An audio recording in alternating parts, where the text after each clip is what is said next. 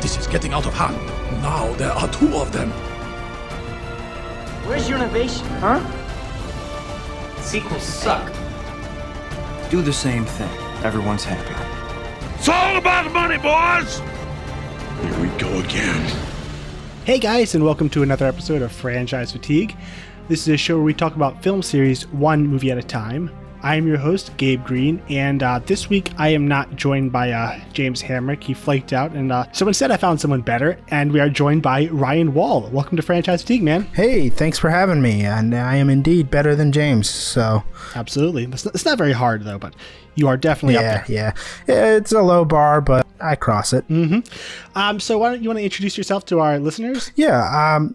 Well, I uh, am the former editor in chief at Article Asylum, which is at uh, articleasylum.wordpress.com. You can find my old works there. Um, I'm not really doing anything at the moment, but uh, there's things on the horizon. We need another BVS to unite us all, and Yeah, yeah. Yeah, I, content I- again. I mean, there's something coming around the corner. I have quite a few articles and ideas up, and uh, just haven't exactly had the uh, the time to express them like I want to. So it's coming though. Uh, and so this week we are continuing with the uh, second chapter of the MCU with the uh, much beloved Incredible Hulk. But before we get into that, I want to ask you guys if you enjoy the show to please head over to iTunes and leave us a rating and review and also subscribe. Uh, and if you want to, you can head over to Facebook and like us there so you can follow um, all the latest episodes and leave uh, and leave feedback that can be read on the show. And I totally forgot to uh, ask for listener feedback this week, so let's just dive right into the uh, main topic. So as far as the Hulk, uh, we're just going to go back into the kind of the history of the character. The character of the Hulk first appeared in the Incredible Hulk number one in May of 1962. He was created by writer Stan Lee and artist Jack Kirby, which is pretty much true of every Marvel character. he says he was influenced by stories like The Hunchback of Notre Dame, Frankenstein, and his own Fantastic Four, where the monstrous characters such as Quasimodo, Frankenstein's monster, or The Thing were often the most popular uh, uh, characters with the most impact on the audience. He also took inspiration from the strange case of Dr. Jekyll and Mr. Hyde, where you had two different personalities warring within the same body. In 1977, there was a TV series, The Incredible Hulk, starring Bill Bixby as Bruce Banner and a uh, painted green Lou Ferrigno as the Hulk. Uh, this, along with The Amazing Spider Man from the same year, was the first TV series based on a Marvel character. Uh, that went for five uh, five seasons and had several t- TV movies. Um, it was the show that coined the fr- you know the famous phrase "Don't make me angry, you won't like me when I'm angry." Or hungry either. uh, between then and 2003, the Hulk had several animated shows. Uh, I'm not going to mention any of them because I haven't seen any of them. Um, and then, like Iron Man, there was a very long and tortured process of getting Hulk to the big screen. In 1990, Avi Arad and Gale Anne Hurd, uh, best known for her producing partnerships with James Cameron, they came together to produce a Hulk film. Uh, Cliffhanger and GoldenEye writer Michael France wrote a script. Uh, then Hurd's husband, Jonathan Hensleigh, from such movies as Jumanji and Die Hard with a Vengeance, took a crack at it. Uh, in 1997, Honey, I Shrunk the Kids and Jumanji director Joe Johnston was hired as director, but then he left the project to make October Sky, and we're definitely not going to hear from him again. then Hensleigh decided to make the film his directorial debut, and X2 and X Men The Last Stand writer Zak Penn was brought on. This version got all the way into pre production and even had filming dates set, uh, but then the studio got cold feet due to the rising budget and uh, doubts over Hensleigh's direct inexperience as a director. So Hensleigh began rewriting the script uh, for a lower budget before dropping out in 1998. And then uh, Michael France came back on as a writer. Uh, then in 2000, dim, Deep Impact writer Michael Tolkin was brought on along with X Men and X2 writer David Hayter. And finally, in 2001, Ang Lee was hired to direct. He didn't like the current script, uh, so his longtime collaborator James Schamus rewrote it. Um, so finally, in 2002, Hulk was released to a very mixed reception from both critics and audiences and a very disappointing box office. Um, James Schamus had already been developing a sequel, uh, with Avi Arad hoping to get it out in 2005, but this never happened. And in 2006, the production rights reverted back to Marvel, although Universal still retained the distribution rights. And Marvel decided to produce it independently alongside Iron Man as the foundation of their fledgling cinematic universe. So Zak Penn was uh, brought on again to write uh, some scripts for the sequel slash reboot, and he brought over many elements from his original script from the you know the mid '90s. Uh, French director Louis Leterrier, I, I think that's how it's pronounced, and I apologize if it's not. Sounds good uh, to best me. known for the yeah, best known for the Transformer films, uh, had come on. He wanted to direct Iron Man, but then was offered The Incredible Hulk instead. The initial plan for Penn's script was just to make a direct sequel to Ang Lee's Hulk. Uh, but then once he left the production to work on his own film, The Grand, Edward Norton was hired as star, and also his deal included him as as screenwriter.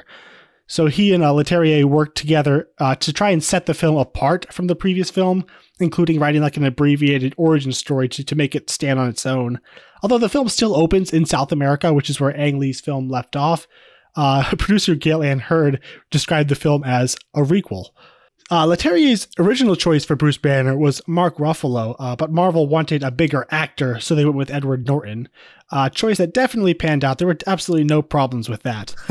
Supposedly, uh, another actor that was in the running for the role was uh, David Dush- Duchovny uh, from the X Files.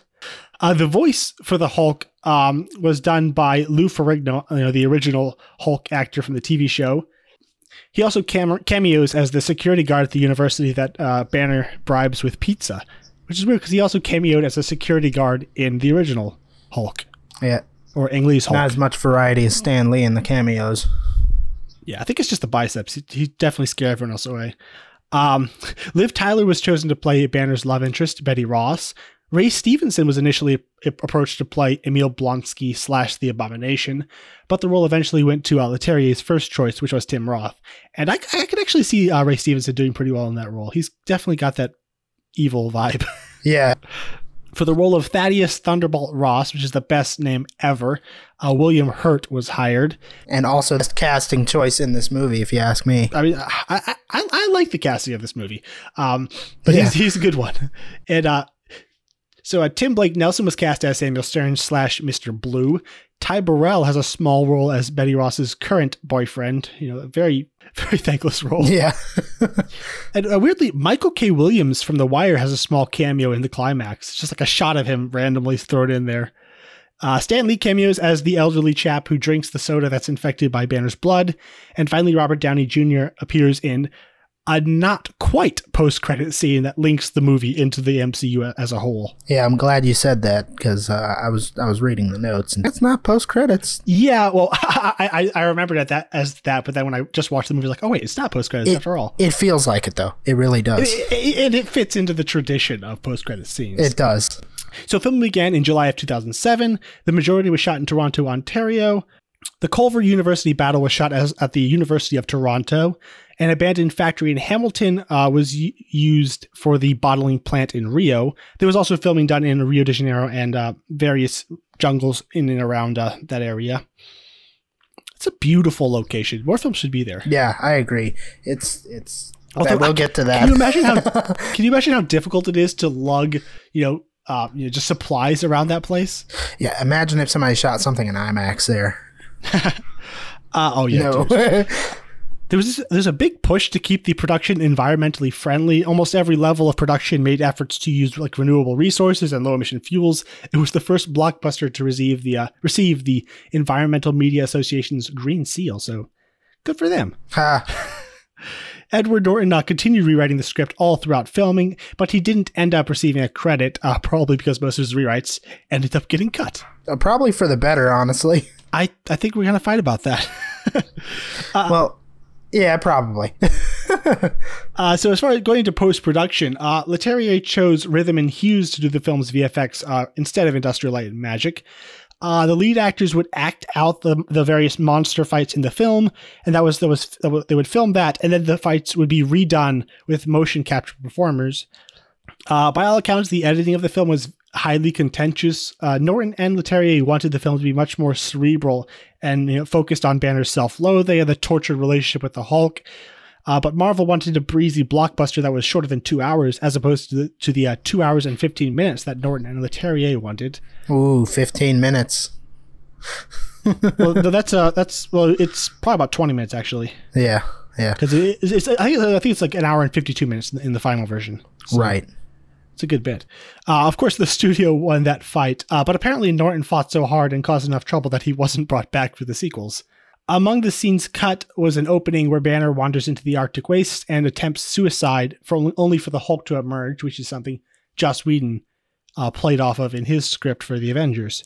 Uh, there were also attempts to like see the origin story throughout the film in flashbacks, much like the uh, 2003 film did.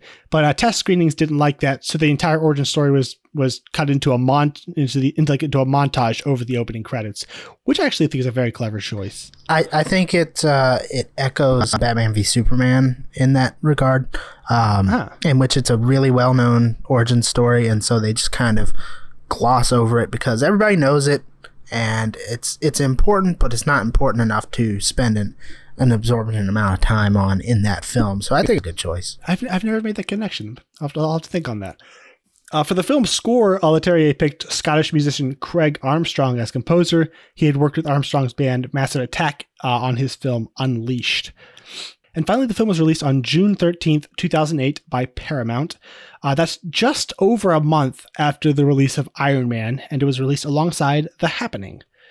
So, Ryan, uh, do you remember your first time seeing this film, and what has your relationship with it been like over the years? Yeah, um, I, I, it's vague memory, honestly, because uh, 2008 was a while ago. But uh, honestly, I, I do remember. Did you see it in theaters? Yeah, I did, I did.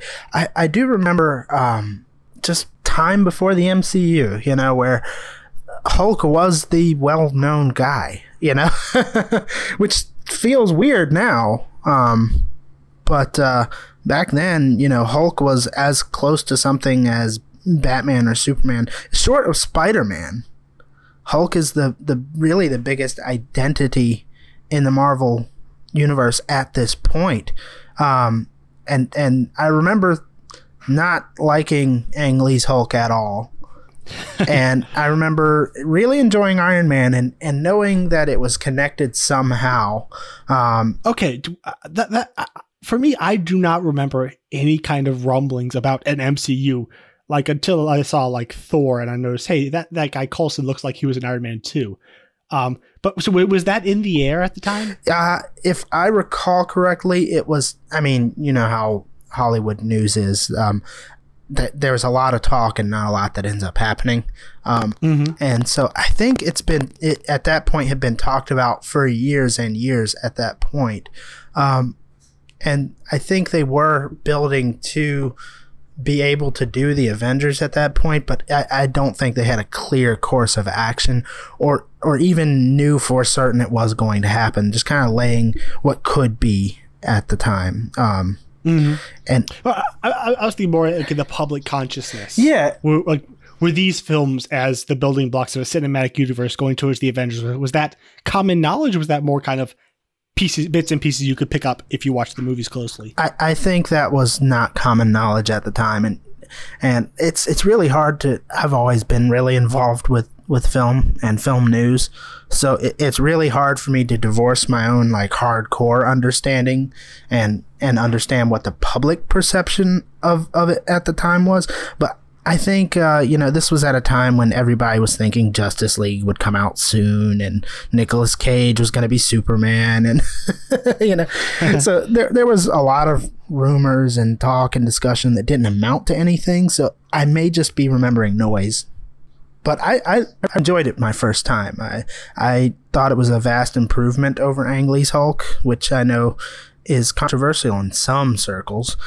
but I really enjoyed it, and I didn't. I didn't have any inkling until that uh, Robert Downey Jr. said this would become something so much bigger. Um, but uh, but I walked out of the theater satisfied.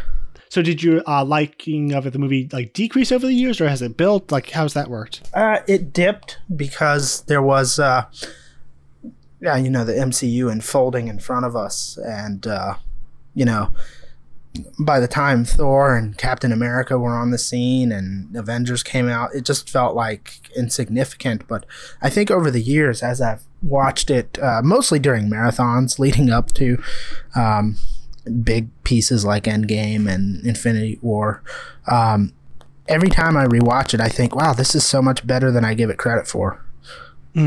Um, so it's a, it's appreciated over the years after a initial dip in appreciation. Okay.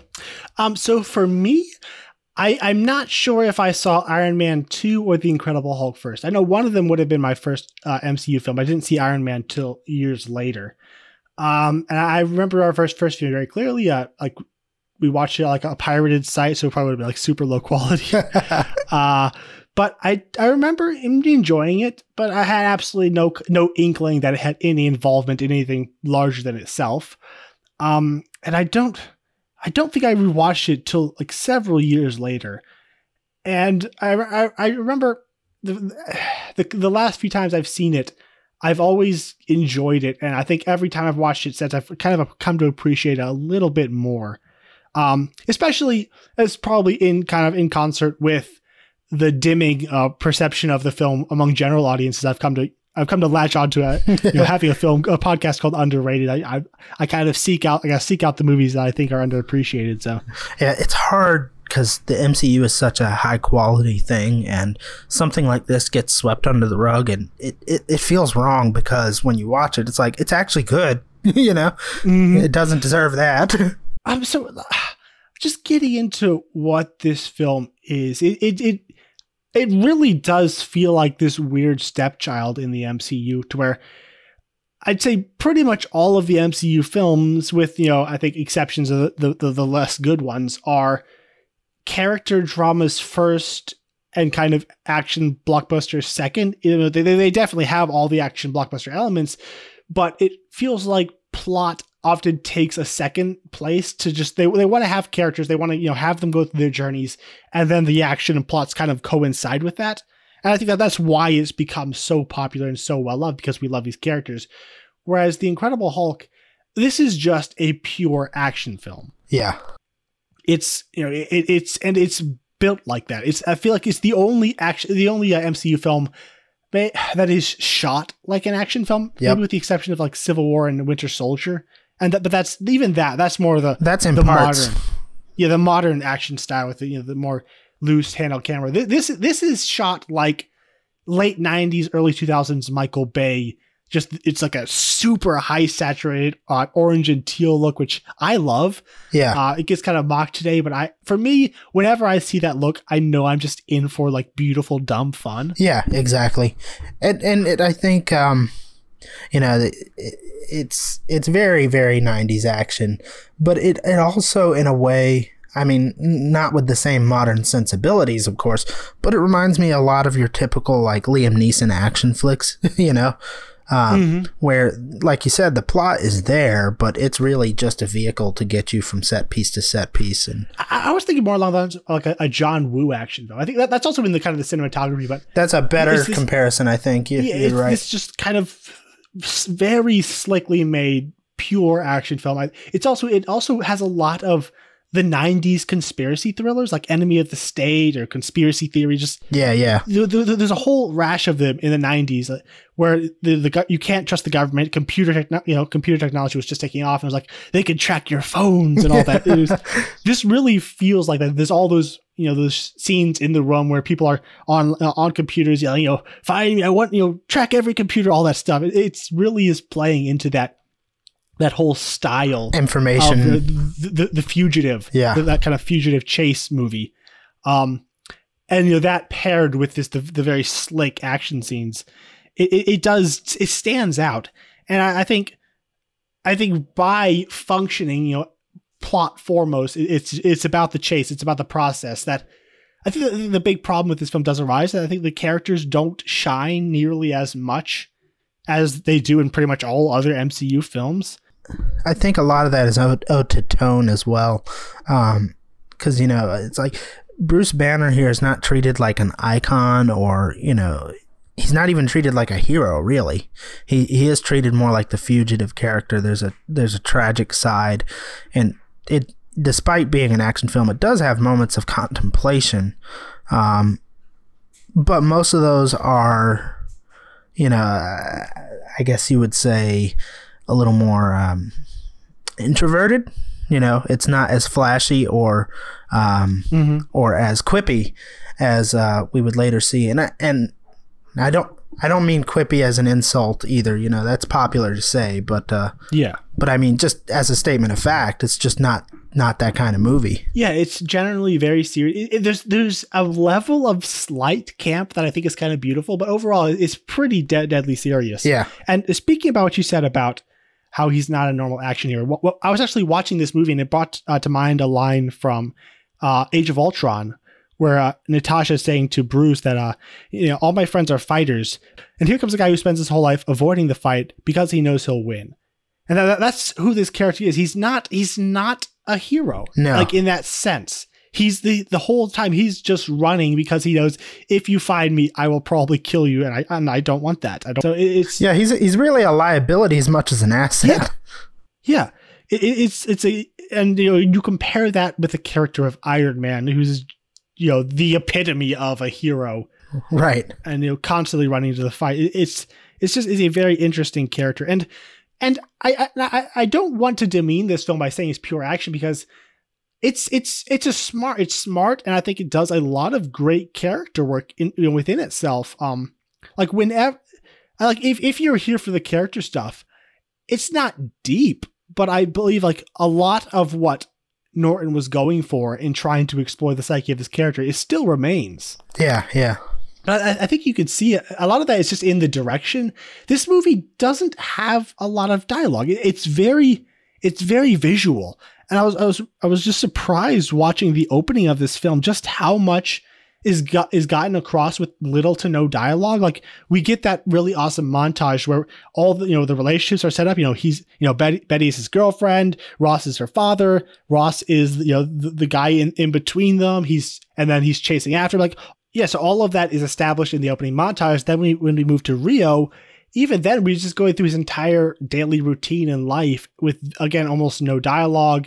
We see him studying. We see you know, what he's trying to do all of that is just kind it's just shown and with, with the text between Mr. Green Mr. Blue but it's just I I'm I'm very impressed by uh, Leterrier's just visual direction and giving us all the information we need to know with this purely visual style the camera's kind of always moving it's very it's just it's a good looking movie and I, I might dare to say this is the best looking movie in the MCU and it's it's you know it's within that specific early 2000s style, but still, I love the way this movie looks, and I think the ca- I think the camera work and the direction does not get enough credit because like for, for the MCU, they have hired almost exclusively, with a few exceptions, like d- drama directors, and I think they've done a pretty good job with the action for the most part.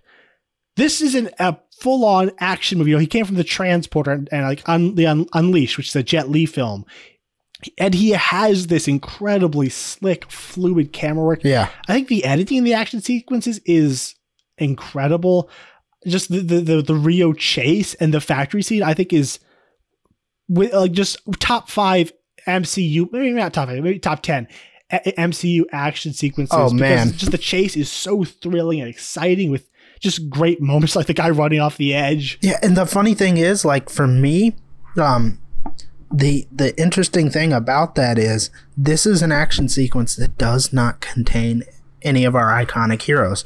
I mean, it it contains Bruce Banner, um, but it's very very human, very very grounded. It's more human and grounded than anything in Captain America, or you know, it's more human and grounded even than Hawkeye or Black Widow. It's just a guy running from the authorities. And honestly, for me, it's it's it's a bit of irony that the moment the Hulk shows up in in this initial Rio chase, like I, I like it, but at the same time, I like the chase before. Well, I, I think this entire sequence is perfection uh, because the way that the way the Hulk's introduction is played like a horror film, where he's Yeah, kept yeah. in the shadows and it's just the roars. But also another thing I, I I've started to notice is I love just watching uh, Blonsky's team. Uh, there's something about just watching people who are really good at their job being good at it that is just fun to watch. Just the way they work together. And even as they're being torn apart, like every time they lose a guy, their whole group kind of like reforms and they're walking like all methodically reloading. It's looking super badass. Yeah. moving through like yeah, yeah. everything. It's just like uh, I I think I've I've heard the phrase like competency porn, where it's just watching cool people be cool.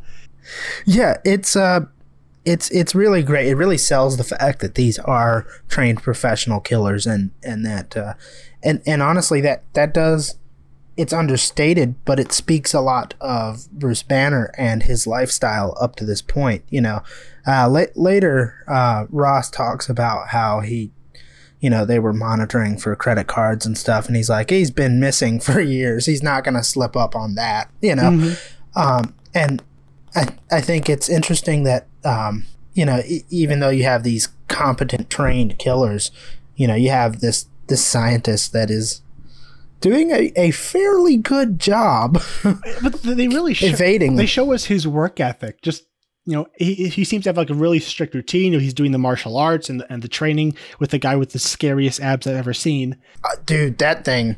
Is that, C- That gets I, me I- every time. I'm convinced that CGI. Like, is that possible with the human body? I, I, I have attempted to do that and laughed at myself. um, yeah, I, I don't think that can be done. But uh, actually, if you don't mind, I know it's a little sporadic, but I did want to jump back and just comment and say one thing that uh, we were talking about how quiet and and uh, visual the opening is. I th- I think uh, it's extremely appropriate to sell the fact that this is an isolated guy. Um, that he's not living a very loud or social life there's not much dialogue. Most of it's through text, and his, his relationships around him are not necessarily important to him. They're just kind of uh, window dressing for survival. Um, and and I think that really uh, does a lot to sell the idea that this is a a fugitive who's doing his best to lay low. Yeah, and, and uh, I haven't actually watched the Incredible Hulk TV show, but from what I hear, this film is like very much. It feels like a homage to that. I think the the the, the whole, from what I hear, the film, the show is structured around like the banner as a fugitive. He'll go to a town, try and lay low. Something will happen. He'll reveal himself, and then it'll end with him walking sadly into the distance. kind of. Right. And th- this that that's this feels like an episode of that where he's you know he's hunkered down, but there's also a desperation and longing, like just the way he typed home Yeah. in, in the uh in the in the chat board. Like this guy is is very kind of he's miserable. He's in, in a way. He, he's he's he's very disciplined and he's keeping his life up, keeping you know keeping his spirits up, but he's still there's just a, a crippling sense of just being lost about him. He used to be normal guy. you know, he's not always been this fugitive fellow. Y- yeah, and similar, you know, they have a little the kind of quasi subplot with the uh, the the factory girl, where again, you know, he's he just because he's he has that level of integrity, he has to step in, you know, to help her, and that's you know part of what gets gets him caught. Right, right. It's not that he's a completely insensitive jerk. He he wants these relationships. He craves, you know, a good human connection, and ultimately that does get him into trouble. But uh, but yeah, you're right. Uh, it's it's it's interesting and really understated in this film. And, and, it's and even when he goes back to America, it's all done through visuals. Just like when he goes and checks on uh, Betty Ross, just watching her from a dis- the distance and kind of the pain when he sees that she's you know found this other guy. And, oh, dude, the scene when when her and Ty Burrell come to the restaurant, he accidentally walks in and then runs out the back, and the camera pulls back from Betty, and he's hiding behind the uh, the dumpster. Yeah, yeah, Ah, yeah. it's, it's it's so good. It is. It is. And then of course uh, when when they reunite in the rain, um, it Yeah. it's. I think Ed Ed Norton does an, an amazing job at this, and, and there's an alternate universe somewhere where he he's been the guy the entire time that I'd be interested to see. Uh, not that I don't like Mark Ruffalo, I, I think Mark Ruffalo does a great job. It's a level of understated kind of performance that just doesn't fit in the MCU. None of the other characters, even Cap, doesn't is not fu- functioning on this level. Like it, I think it works perfectly fine in, in this movie. a '90s chase movie, Yeah. but you know it's not. It doesn't. It's not the same. And uh, I think the, the drama in this film, even though it is very melodramatic, kind of functions at that level. And I'm gonna ask you a question: What do you think about uh, uh, Liv Tyler as Betty Ross? Uh, I'm a bit mixed. Um, on the one hand, there's there's the continuity part of me that that hates the fact that she's never been brought up ever again. Um, but at the same time, it's like, um, I just don't think this is as interesting a character as the things they have chose to focus on. So it's not a huge loss to me. I think there are moments of, uh, like the re- reunion in the rain, and uh, uh, the one we referenced in the opening with the cab where she's screaming at the cab driver and stuff. Like moments like that pull the you know elevate the character, and and I think Liv Tyler does a good job. Uh, and I think the dynamic of her being uh, Ross's daughter works really well. But it's just overshadowed by so much more interesting things. Yeah, the, the performance is interesting. I don't know if this is just Liv Tyler, just and like her her vocal range, but like there's something so like weirdly soft and delicate about her entire performance. Yeah. Um, like I, I feel like she, she, there's not a lot of internal drama to that character. She's more kind of an extension of, the, of you know Bruce's struggle. But then there are there are I think moments that I think are quite excellent. I think just the scenes of them when they're back together at her house, and it's like you can feel the history and the longing they have for each other, but also the knowledge that this is probably going to end in a few days. But they also desperately want it to come together again, and they're just kind of like standing there staring at each other. And she's like, you know, bringing him his bed things, and and like neither one wants to say goodnight. It's like this. It's again, it's all it's all subtext. It's like none of it's spoken, but I think in the performances and other little moments, like when they're in the hotel and she's cutting his hair, it's just it feels like they're just trying to reconnect in this and it, it feels very like delicate and awkward and just and I think that's where her performance really shines and they actually have some palpable chemistry but Yeah. not in like a like a funny quippy way but just in a a way that I believe these people had a very you know deep intimate relationship that was severed you know just completely gone for however many years. And now they're just in each other's lives again. They're trying to figure out how to how to live with each other again. Yeah, and I think uh, I think you're right. Uh, I think that there is a a twofold um, theme that's emerging in this episode here, and one of them is understatement, and the other is like implied history.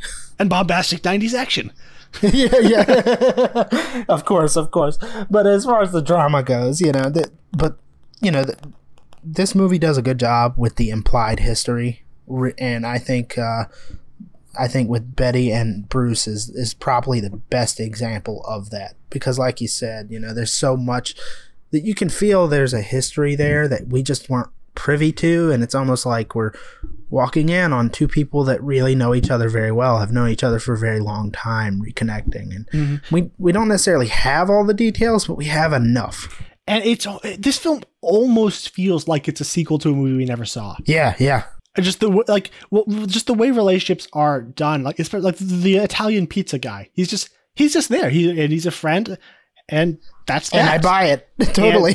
yeah. Uh, it- it's not it's not it's not to where the, the film is incoherent because you haven't seen the previous film you understand everything but it it, it does feel like we are there's a level of context that exists that most films don't just assume Right, right.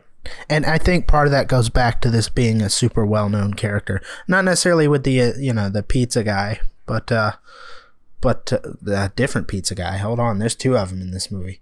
but well, who's the second one the, the the pizza guy that uh, Spider-Man reference. Uh, yeah, Oh. that uh, we'll probably talk about in a minute. oh yeah but uh, yeah yeah it, there's a lot of implied history here and and it works you know it's it's just just goes really well i i can't explain why i think part of it of course is that it's a well-known character with a well-known history but the other part of it is they just in the performances they sell little things that make you feel like okay this has been going on a while. Um and of course the dialogue does it too.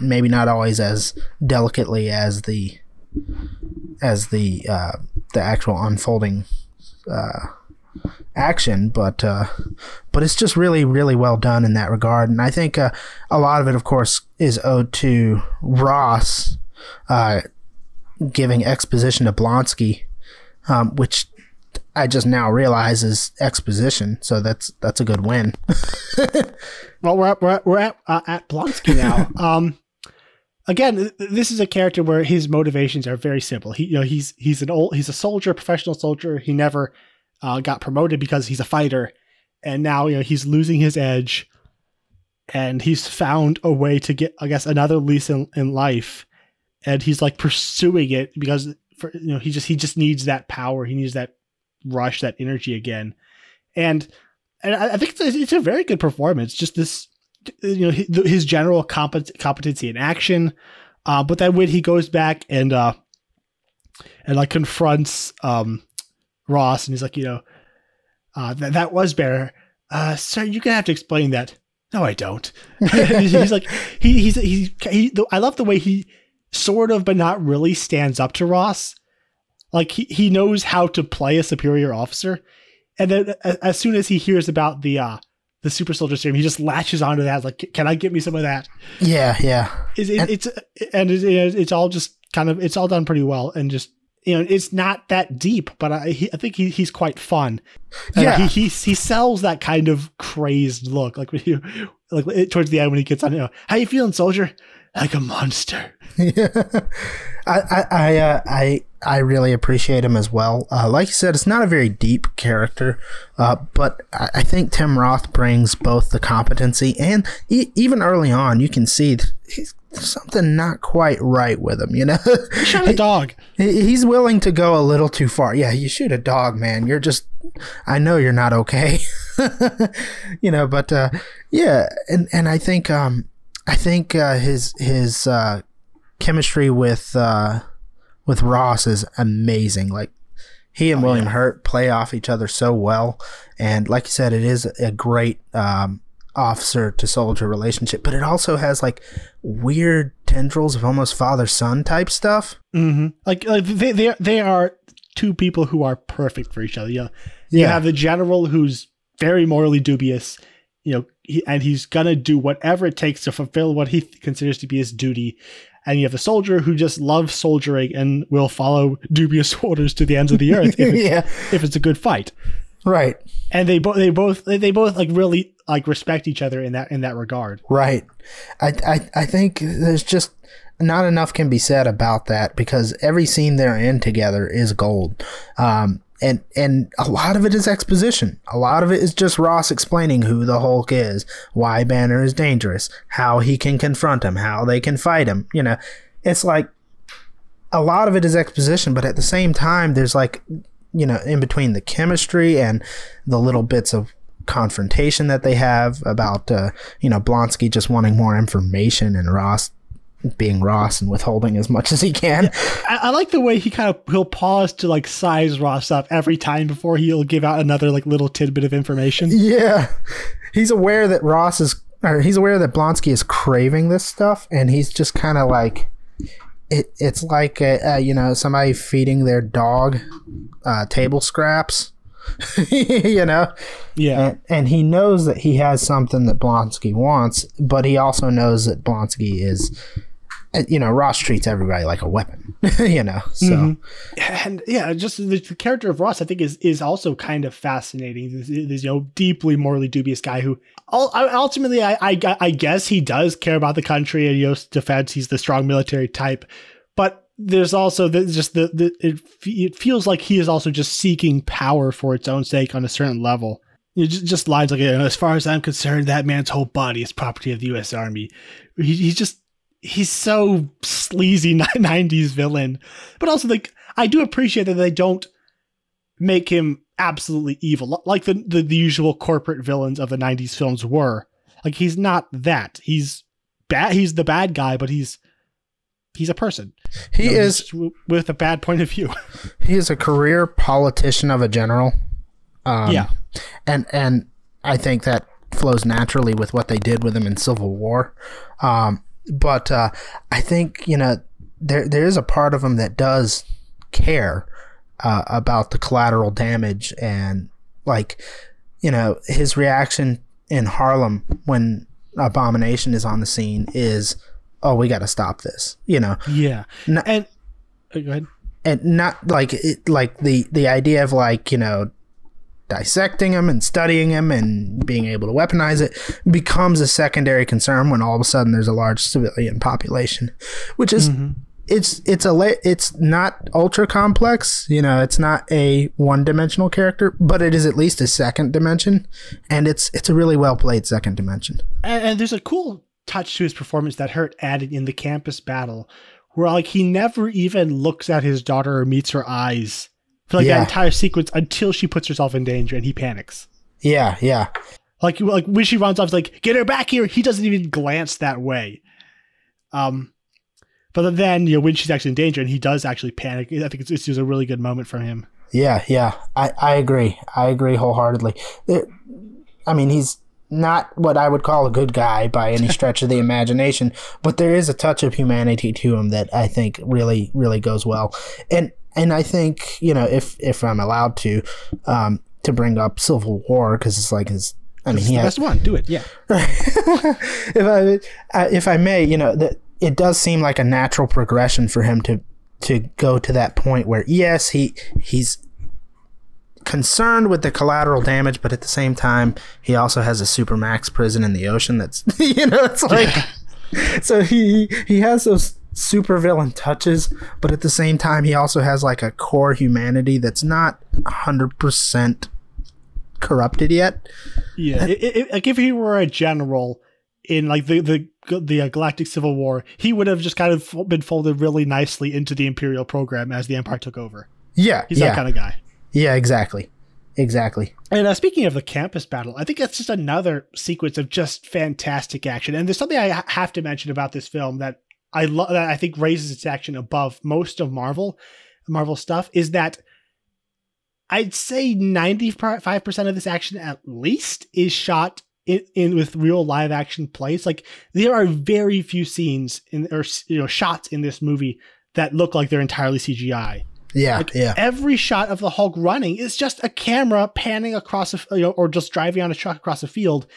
And yet eh, that adds some kind of feeling of weight. And also I think it limits the kind of that, that CGI virtual cam, which can look really awesome, but it, it all, there's something about when you have, when the camera is CGI and you can go anywhere that even as, as cool as it might look, we can just tell that it's not real. Well, yeah, it's going on absolutely steady rails, and you know, like there's there's something to it that's just completely artificial, and, and this this movie has a sense of momentum and and brutality that you never see again in the MCU.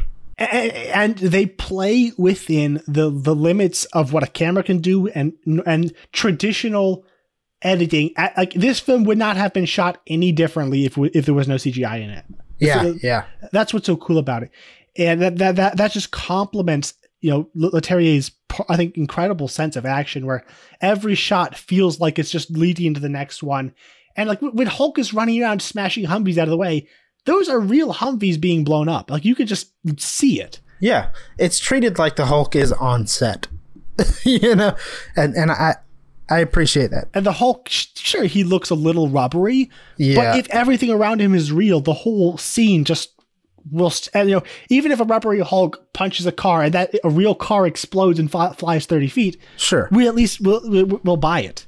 Yeah, I, I think it gets a little dicier with the Harlem fight. But even then, I, I love the camera work in that I, fight. I do too. I do too. the shots, they're just like that, especially the shot as they're kind of walking walking towards each other slowly. Yeah. And the camera just like pans over the entire burning street. Yeah, yeah.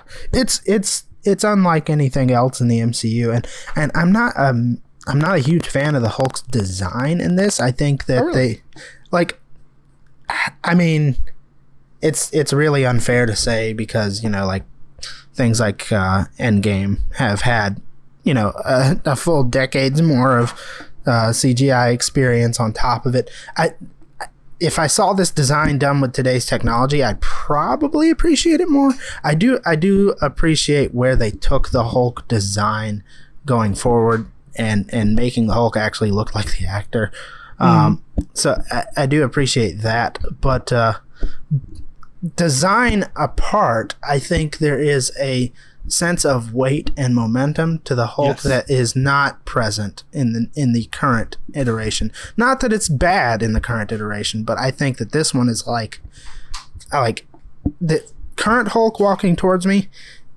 It it feels like okay, that's a CGI monster, but it also feels like there's a person like this Hulk walking towards me. I'm taking a few steps back. Yeah, I, I guess I guess it varies director to director. You know, Sure. one kind of does something a little different. Yeah, but that was something I was the sound design. Every step is like rumbling. Like there's a, there's a, there's just even just the sound. But I think I think the sense of weight is also complemented by the, the the fact that the camera is on the ground and you can only do so much with it. Like, Yeah. So they, they have to keep it all in frame, but also yeah, there's the, there's a lot of weight and sense of you know, uh, which uh, is also because all all the damage usually happening around is practically done. Yeah, yeah, and uh, yeah, like you said, it, it does have a lot to do with the sound design, like the, the crunching as he walks, and um, I, I it kind of reminds me sort of of uh, the Jurassic Park T Rex in the way that they accomplished how like this this thing feels like it's not just it's not just a large guy it's it's a monster and it can really really hurt you you know? So um it's not quite on that level of the Jurassic Park T-Rex but I mean what is Yeah. yeah, like the CGI definitely has aged, but I think people make more of that than is really there. I think there's a, there's enough just great filmmaking and technique going into it that I think it works well enough. Yeah, I agree heartedly. It's it's dated, and you know, holding it side by side with modern day Hulk, it may not look so great. The design is fine, but the the execution of it is so well done. You can forget any of that. Okay, going back to what you said, you you said it was probably for the better that a lot of this movie was cut out. Uh, why is that?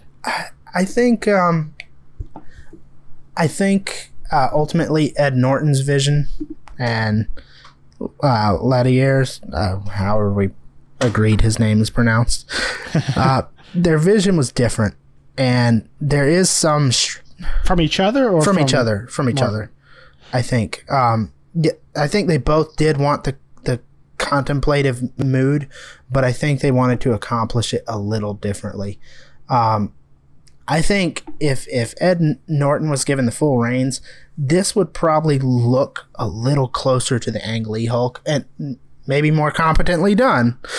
Mind you. But w- what about them together? Like that's uh, that's you know what you have with the writer writer director. Like because like all because what I'm thinking is like all those ideas of Banner as the tortured soul are so beautifully conveyed by Leterrier and his directorial style. I agree. Like just through shots of his eyes or just the, just little little things, little looks, little glances, just all of that is in his direction. I I think, um, you know, we we talk about cooperation a lot in film and how it can create a lot of good things. Uh, we don't really often talk about conflict and how that can bring out a lot of good things. Um, to to give an a, an example from something else in The Office, um, which is television, but still, um, you know, you had uh, B.J. Novak and Mindy Kaling in the writers' room. They would really kind of torture each other, uh, and not in a antagonistic way, you know, but ultimately they decided to bring that to their characters in the show, and that worked really well, you know. By, by their their really toxic romance. Yes, exactly, exactly. So um, they decided to bring a little bit of that office politics into it, and it worked for the better. I think in in this case, to to bring the, the analogy back home, the the essential conflicts that went into making this film actually made for a better film than any one vision would have made. even if it's just Kevin Tsujihara or Kevin Feige, whoever, same thing, uh, saying cut out 20 minutes of it for no other reason than we want a runtime. No, no, I'm, I'm not saying that. I'm saying I think they probably cut out what was uh, other than the suicide scene. I think that could have gone a little far, but even then, this is a blockbuster, and and gotta remember context. This is the Incredible Hulk, and kids love the Incredible Hulk.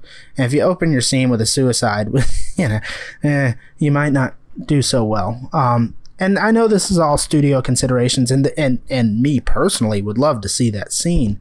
Um, I understand. I understand. But mo- uh, modern MCU would be totally fine with that scene. Maybe, like- Like, think like Infinity War's opening or Endgame's opening. Like, th- they've gone there now. Yeah, I, I mean, yeah, they s- sort of have. I, I think there's a, a difference between, you know, um, I don't want to spoil anything, so I'm not gonna, not gonna give a specific. But I, I think it's different than having a scene where Ed Norton has a gun in his mouth. it's a. I don't know that they're they're quite willing to go quite that Yeah. far, but um, you know that's just the one example. I I think this isn't the best version it could be. Don't get me wrong. Um, I think that uh, you know there there is some some problems with this film that probably could have been solved had Ed Norton got a little more of his way, or if there was a little more screen time. Um, but I don't necessarily think all that was cut um, would necessarily have accomplished what we wanted it to accomplish. because I, I I can feel in this movie that stuff was is just was just taken out. Sure. Um, like there's like I feel like there were more scenes between like Bruce and Betty pre Hulk. Um, just the way she comes back to the story, like it feels like the pizza dude already had an intro. Um, like the campus fight that just starts, and like it's not till like three scenes later we realize that uh Ty Burrell called General Ross, but it, it, it's like things just kind of happen really fast. And it's not in a bad way where we don't under we can't follow the story, but it's just in a way that just feels it feels really breathless. Like Sure. like the like the the almost sex scene they have, like that shot of them kissing, that was one long shot, and then but it was then cut down to like a montage. Yeah. It's things like that, especially like going into the third act. There's like scene after scene after scene just happens. The, the scenes are like 15 seconds long, and we're kind of the next scene is like they're in the car driving at night. Then we cut to Blonsky, you know, going in for his final injections, and then like 15 seconds later, we're back in the truck on the bridge and with the traffic jam. It's it's just like things are just happening. Yeah, uh, the third act is its own set of issues. I think. I I I think for me, the the the third act is where things start holding up a lot less well. So yeah, I, I feel like just if you added more scenes, it would just you know it let the film it feel flow the flow feel better. But also my probably my biggest issue with this film, like even though it's a fun breezy little movie and I always have a great time with it, it is it is very weightless as far as like there's there's you know the the, the dramatic stuff is there and it's all excellent, but you don't really walk away thinking about the great tragedy of Bruce Banner. No, you're right about that for sure, and I think um, I think also you know it, it doesn't necessarily communicate. Um, I mean, it, it does and it doesn't really communicate the stakes. I think. Um, yes, there's there's talk about you know Ross's desire for the Hulk, and then and yes, they demonstrate the power of the Hulk, but they never really bridge that gap successfully where anybody can Isn't that what Blonsky is? I, I, I, in a way, in a way, but I think there's there's a certain point of it that's like, um, they never really validate Ross's perspective at all. Where like, Is it validated? Is it valid? no, no, no, but they they don't validate it enough to where it's necessarily believable. Like, I don't understand how somebody can have gone through that intro and think that they can control this. you know, Uh, I mean, if you have the confidence to wear that mustache, you know you're always right, and fair point. everyone else be damned. fair point fair point but uh, i mean it it does stretch a bit of credulity you know it's it's it's very very scientist um Oh yeah, and, and which I, which which I feel is, is part of the, the '90s sure of sure feel of it. it that, that is, there's that just level of barely camp there in in uh his character. yeah th- there's a lot like uh i remember one topic uh one time you me and james were talking about uh the beginning of this movie with ross like loading the tranquilizers and whether or not that was going to be effective in the first place and th- those are questions you get into when you think a little too hard about it Actually, I think the film, this film, because because when he ta- when he tells us about when he tells Blonsky about the Hulk, he only names like six possible deaths that he's implicated in. It's like the, the the world has not really met the Hulk. Like he broke out of the lab, and that's all Blons. That's all Ross has seen of him. Yeah, I I th- I I am in agreement with you. I remember that conversation. Uh, I don't remember who came to what side or where the chips landed or who made what argument. I was on the right side. That's I- that's where it landed. I if I understand you correctly, if I understand you correctly, I agree because there's there's no precedent for this. He has no expectation to believe that a tranquilizer would not work. You know, he has no expectation to believe that. I mean, he has a minor expectation to believe that live fire won't work, but it's not a lot of experience. You know, and What about a 50 cal? What about a sound cannon? Right. What about the giant gunship? right, he literally tries everything. He throws the kitchen sink at, at I do love the way that scene is structured, like by three different times of him yelling into the radio, "Bring the 50 cal! Bring the gunship!" Yeah. Like, "Bring the cannons!" He's like, nope, that didn't work. Uh, plan B. All right, plan C. you know, yeah. I, it, it, it is uh, it's not necessarily communicated in dialogue or anything. I think we know that uh, he obviously has not had a lot of experience with this, and they're just kind of throwing stuff at the wall to see what sticks. And and that does two things really. It, you know, it does one thing really well and one thing not so well. One thing it does is it communicates to us the the threat uh, of the Hulk, and that. Uh, a, they don't even understand all that he's capable of doing. They just know it's a lot. Uh, but on the flip side of that, that also is like, how do you have any expectation that this is a good thing for you, man? Like, this, this. He's just a power hungry maniac. yep. it's like, agreed. Agreed. It's, you need to have the craziest, or else there's no conflict. You're right. You're right. You're absolutely right. Uh, I'm not saying it's wrong, and I, I don't know necessarily how I would fix it. So I'm kind of Monday morning quarterbacking it here. Um, but there's a part of me that just doesn't understand how he thinks that this could work out. The, the, he, we've kind of find out his whole thing was trying to revive the super soldier serum. Sure. And I, I do like that both Hulk and Abomination are re- direct results of trying to revive Captain America's, you know, uh, Erskine's formula. Yeah. That's that's just a cool little kind of in-universe thing. It's never really acknowledged in the film, but it's there if you look for it. It's it's acknowledged subtly in Avengers. Um, well, not so subtly. It's acknowledged in dialogue, but you know, it, it is it's super subtle here. Like if if you don't know Captain America, you, you, there there's no reason to expect that this is anything other than a plot point. you know, uh, which I, I will say is a credit to the movie. Like it doesn't feel like you're missing something when the when they bring up this is an Iron Man too. right, right. It, it's like they bring up the super soldier serum, and you need no further context than that. It's cool if you have the further context, but you don't necessarily need it to understand what's going on. Yeah, that is an interesting thing with this film. I think one of the reasons why it does feel so weird and out of place in the MCU is that it's not trying at all to be an MCU film. No. Like, this is the Hulk. And sure, we have Nick Fury's name on a paper in the opening montage, and the, the, the air cannons were made by Stark Industries. But otherwise, there's nothing until that final scene. There's no indication that this is part of anything bigger. And I applaud that, but also I think it's it's kind of a weakness. Looking when you're when you're looking at the MC as a whole, the interconnectedness is one of the big selling points, and one of the things I think is, is so incredible about it. That you have this film is just it, it sticks out like a sore thumb. It it is you know, right or wrong. It does, and I think part of that is because like like Iron Man 2 would stick out a little bit more if it wasn't for the fact that they attempted an entire B plot to to build towards Avengers and and the fact that it's a sequel to Iron Man. But in in this case, it's not a sequel to Iron Man. It's not it's not building to Avengers. It's standing alone. It's just introducing the Hulk, but it doesn't it it also doesn't feel like your typical Marvel introduction movie. It's not even an origin story. It's just a story with this character. Um, mm-hmm. and it's unique in that regard, which which is one of the reasons I like it, but also one of the reasons why it does feel like a black sheep, you know.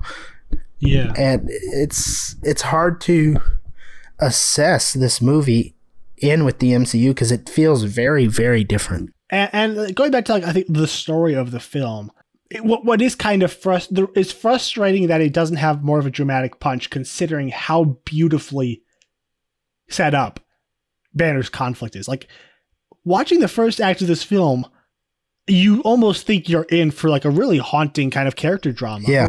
with the monsters. But and and I can't even say it doesn't fulfill that promise because I think that is l- layered in all throughout the film. It's constantly coming back to that, just the the the, the, the way where he can't remember what happened, but he'll have the flashback, flash, the flashbacks, the flashbacks, the flashbacks, like uh, in the shower. PTSD. Yeah, yeah. Or and then once he meets up, you know, uh, which is Samuel Sterns. Like when he sees all the blood, he just kind of freaks out. We got to burn it all. And I think the moment, which is kind of the climax for his character in the helicopter, where he sees he sees, um, he sees abomination, and he I, I love that he he takes responsibility for it. you know it, it might not have been his fault, but he gave Tim Blake Nelson the blood, and now that that was used to make him. So like he he it, it's, it's what he's feared all along. The whole reason he's kept so secretive is because he was afraid some idiot would use it and now they have, and now he's like, I have to fix this. Like me and you, Ross. Yep. And, This is us. and to Ross's credit, he he reluctantly agrees. But I, I I just love the scene where he like he he he's possibly been cured. He doesn't know, but he's going to jump out the helicopter because it's the you know he has to try. Then the shot, like again, just like beautiful visual storytelling. The way they kiss, and then he falls backwards, and they're like he's his hands pulled out of hers, and we kind of fall backwards away from the helicopter, looking up at Liv Tyler. Like it, it's it's a beautifully shot scene. And again, followed by a great joke where he, he kind of opens his eyes. Oh shit! Yeah, falls away. It, it's the better uh, hot take here. It's the better version of the Ragnarok one, oh, absolutely, no question. but it's dramatic. It's you know it's more dramatic and fun. Yeah, yeah, exactly. It's both. And I think um for me, uh the biggest problem with the third act is that it does in many ways it, it takes all these chips for this incredible tragic character drama we were given and cashes them in for an action finale. yeah. There's there's there's very little connection to the the previous themes. Right. Um, I get there. There is an acceptance where the whole film is him nonstop running away from this thing inside of him, and the end is like Okay, I gotta it's chase. me and him. We're we're here to stay. So I got to figure out how to live with this. And you know, the final shot is him contr- learning to control it. yeah. But otherwise, like Blonsky doesn't bring any kind of credible moral or philosophical, you know, antagonism to him. He's just something to punch. No, and, and I guess there's a reading of this where you could see uh, Blonsky as the Hulk at its worst. Um, and you can, you know, read that as Bruce not only turning to accept the fact that he has this thing with him, but also confronting it directly. Um, I don't think that's necess- that that second part is necessarily intended by the film. you know, Wait, confronting himself? yes, I, Oh, well, I, I don't think you say Hulk smash if you're confronting yourself. No, no, no. That's what I'm saying. I don't think it's that that part's intended by the film. I, I think you could read that into it. It's not communicated. It's not stated. It's it's definitely not intended. I think, but uh, I I guess you could stretch it to that point. Uh, and that that again is one of the problems with this film is that there there's so much meat there that they just leave on the table. Yeah, it's like only there if you want to grab onto it and look for it, Sure. unfortunately. Yeah, uh, with Samuel Stearns, you know, I, I feel like uh, it's a loose end uh, of a character in many ways, not just because of the ending, uh, but because they, they built him up a lot throughout the film as Mr. Blue. And, you know, of course, when he, when he comes, I, I love the.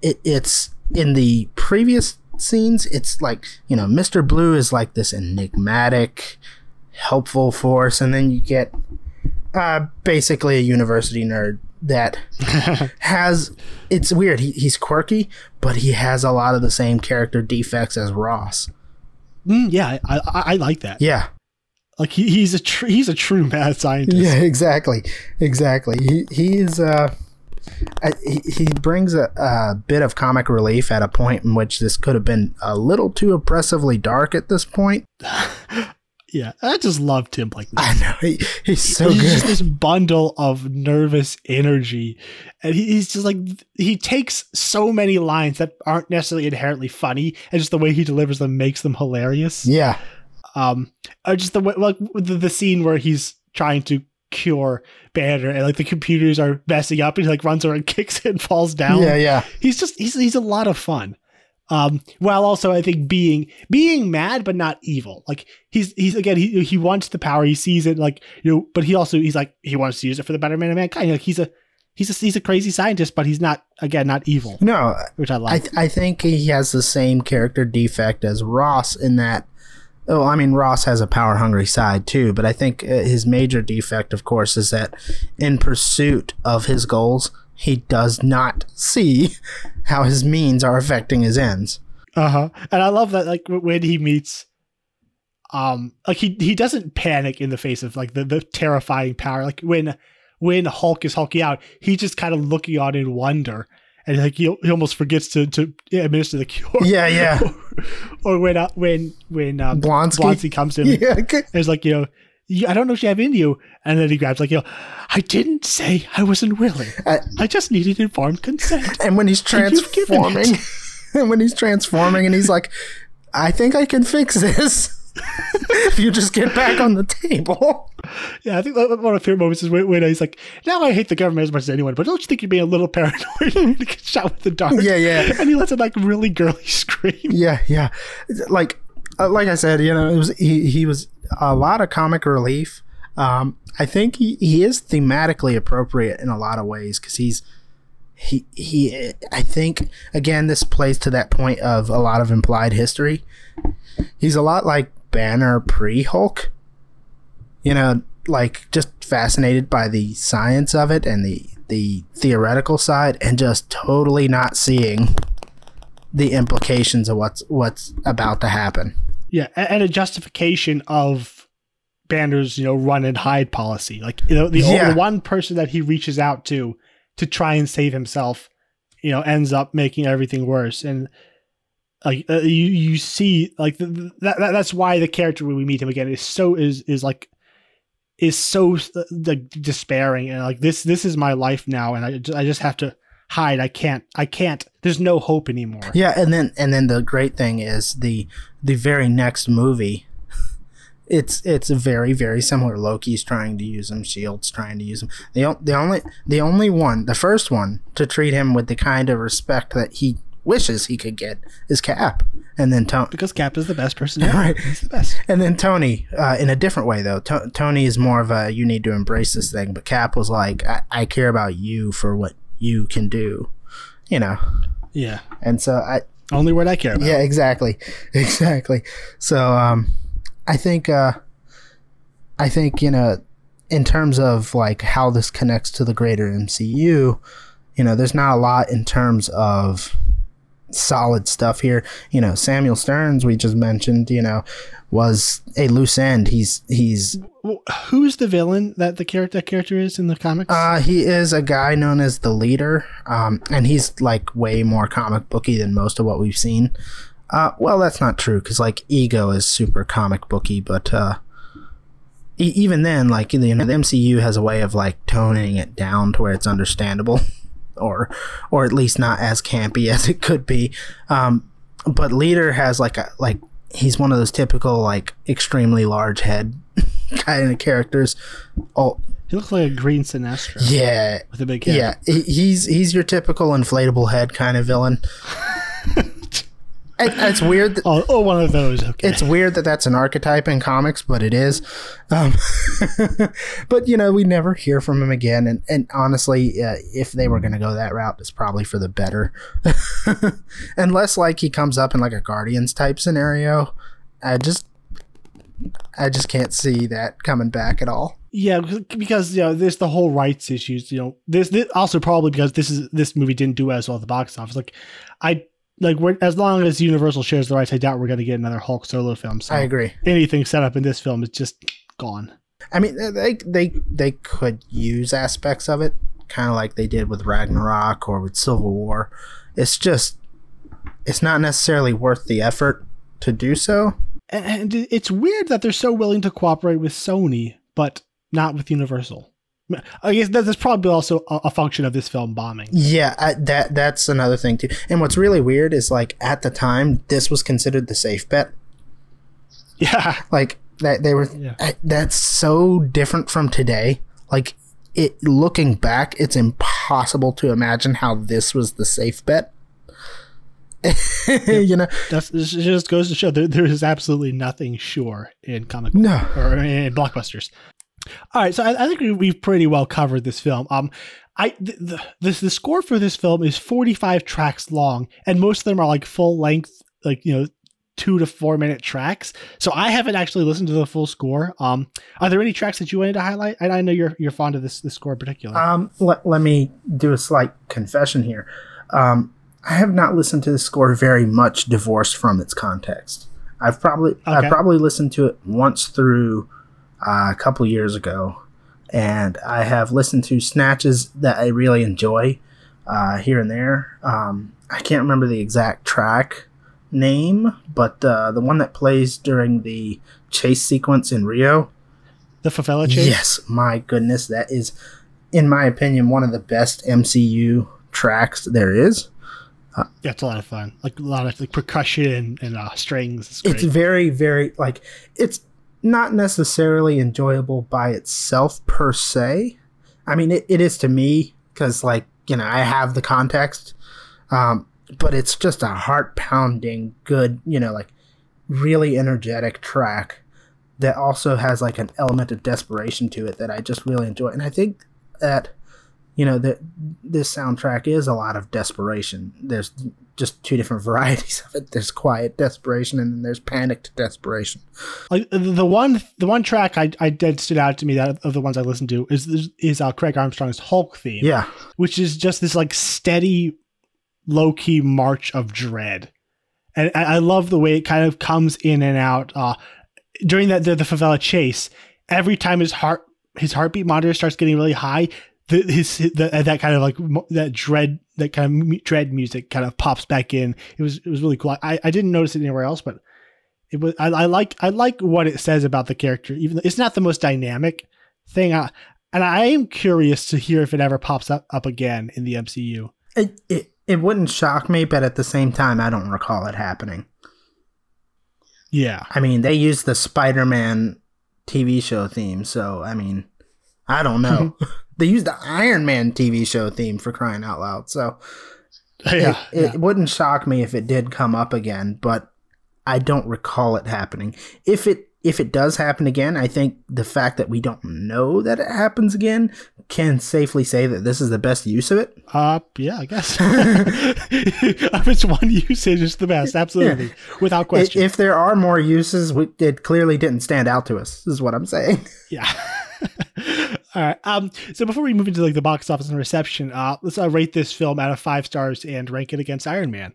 Uh, what do you give this out of five stars? Ooh, um, uh, maybe maybe three, three point five. Uh, probably it depends on the day of the week. Honestly, some some days I'm I'm higher on it than others. It does have a lot of flaws, um, but at the same time, I just enjoy it for what it is and and how beautifully shot this film is, and how, like you said, it it is one of the more beautiful MCU films in general. Uh, but also I, I like the kineticism of it. I like the the breathless quality it has, even though it, it could benefit from a little more breathing um, and and Mhm. fleshing out. I, I really enjoy it overall. So you know, I'd be willing to give it a three. And I'm assuming you think Iron Man's better. Yeah, yeah, definitely. Iron Iron Man is clearly better. I don't think anyone would argue that. I think this it's so it's so unfortunate for this movie that it had to come out following Iron Man. Yeah. Um. So for me, I would also give it. I, give it a three point five. Um. As you mentioned, just the as the filmmaker in me loves watching the craftsmanship that Le- Leterrier brought to. I think this is just a beautiful example of action filmmaking at its finest. Even if the writing isn't always propping it up, there, there's never a moment where I feel that the, the the direction is anything but a highlight for this movie. And just the, watching the way he builds sequences, it just brings me so much joy. And, you know, I, I can see why someone, if someone doesn't care about action, this film might not have all that much for them. But for someone like me who loves action, like watching the fight scenes is everything for me. I I can't believe we've gone this far without mentioning that awesome kick.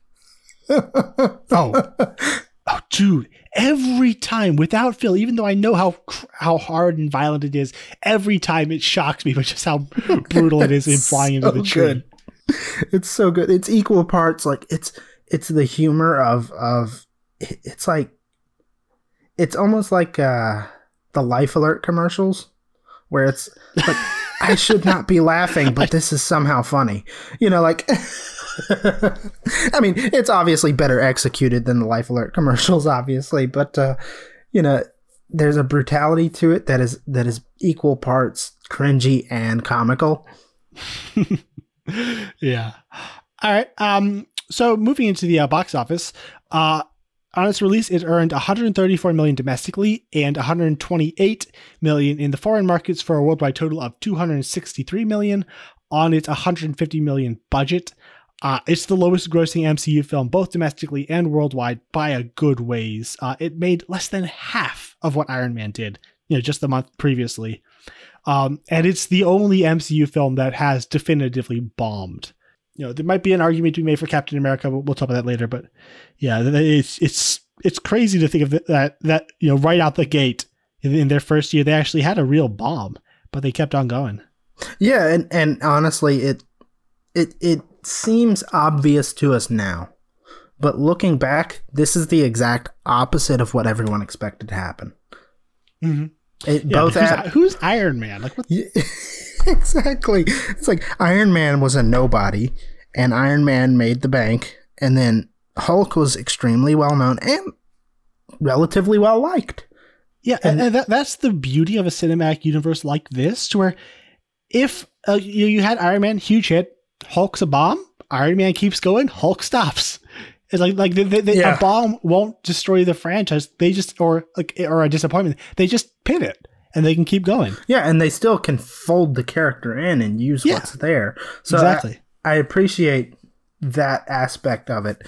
It it is like it's so hard to divorce ourselves from the context of its time. It, it was unexpected, and there there is again somewhere there's a, an alternate universe where Hulk is the centerpiece of the Marvel Cinematic Universe, and I, don't necessarily want to want to be in that alternate universe, but uh, that's that's hard to imagine. Yeah. Um, if RDJ was cast as Bruce Banner. um, so as far as the uh, critical reception, uh, it received like moderately positive uh, reactions from the critics and audiences. It holds a 67% on Rotten Tomatoes and a 61 on Metacritic. Um, I think the big thing going for it at the time was kind of a positive comparison to Ang Lee's version five years earlier. Um, like, well, I, I, not many people loved it at the time. Pretty much everyone said, yeah, it was better than that other Hulk film. Um, interestingly, I think it was in from reading up online. I think it was in reference to this film that the term superhero fatigue was coined. That was it. Got me thinking. Like this, this movie came out before Marvel and the MCU, and I guess Nolan had like completely revamped the genre to where I could I could definitely see how someone would be getting superhero fatigue in this time period. You know, I- like the genre would have been like ru- uh, running off the fumes of you know the early Spider-Man and X-Men films. Like by then you would have had Spider-Man 3, X-Men 3, you know, you got the Daredevils, Ghost Riders, Catwoman. Like was Fantastic Four out yet? yeah, the, the two Fantastic Fours. Like this, I feel like at this point it would be fair for for a critic to think like we've seen all the superhero genre has to offer, and I don't think the Incredible Hulk really does uh, really rises above the other films. Like you know uh, that that whole crop. No, it doesn't move the needle very much at all. Yeah, so it, it does. It feels of a piece. I think looking back, we can see how it's be- how it was better made, but at the time, it does. It's it's that you know big CGI, you know, not not terribly smart kind of movie, and it kind of got received that way. And but what what what what what there was there, what was there positively was all almost entirely in reference to Ang Lee's that that that movie, which is that's a whole are- conversation in itself. There are apologists for that movie. I, I am not one such person, but they exist. Yeah, there are weirdos everywhere. yeah, sorry if you love that movie. Uh, I don't. Um, No, me and, neither. and interestingly, going forward, I feel like as memory and the specter of Ang Lee's Hulk has has diminished, so has light you know appreciation for this movie. It feels like now there's like a uh, like a frighteningly large crowd that's just willing to say, "Oh, it's terrible," which is it, it, it's it's strange. Like the, this is pretty you know very often ranked either at the bottom or like second or third from the bottom of the MCU films. Like it doesn't really get a lot of respect these days. I, I think part of that owes to current context in which there is I mean it's not as formulaic as people make it out to be, but there is a certain kind of expectation of how these movies will feel, how these movies will look, how they will move, and and this checks none of those boxes. Yeah. So I feel like, I mean, it checks a whole different set of its own boxes. Um, but uh, I think that contributes to why people are so quick to write this off, even though it is a perfectly good movie in its own regard, you know. But uh, it's just it's a really hard for us to again divorce ourselves from the cultural context and and realize that you know that there is another way, you know. Yeah, I feel like people don't really know what to do with this film without watching it because like at the time there was no established MCU tone. This movie was just this movie. But now Yeah. there is an established MCU tone, and even the uh, the the outliers like you know say like Civil War or Ragnarok that that, that really ru- take the tone and run with it in a different direction. Even they feel they still feel of a piece with the MCU, and this just doesn't. As I said, it's a '90s chase film, and that there's no room in the MCU for that. So when someone's doing an MCU rewatch and they come across this movie, it has nothing. It has almost none of the things that we love about the MCU, and I think uh, that's both to its credit and to its detriment. It's it's more '90s than Captain Marvel. but yeah, Captain Marvel's not a '90s movie; it just has '90s No uh, aesthetic, aesthetic. Yeah, and even then, not not that much. yeah. I, I feel like the, only there is a small group of people who rallied around it who I think may they really appreciate that it is different. Like among the criticisms of the MCU being all similar, this movie definitely shines out as something that is completely its own and has. And also, like people who criticize the MCU visual style, this movie has so much visual style. Like, there's a lot. This film has a lot going for it that I think, I think not enough people recognize. Um, and I, honestly, I don't know what is, what its legacy. Like, usually, I, I could, you know, try. Uh, I, I I at least have an idea that I, of what I think a film's legacy will be going into the future. I really don't know with this movie. What do you think?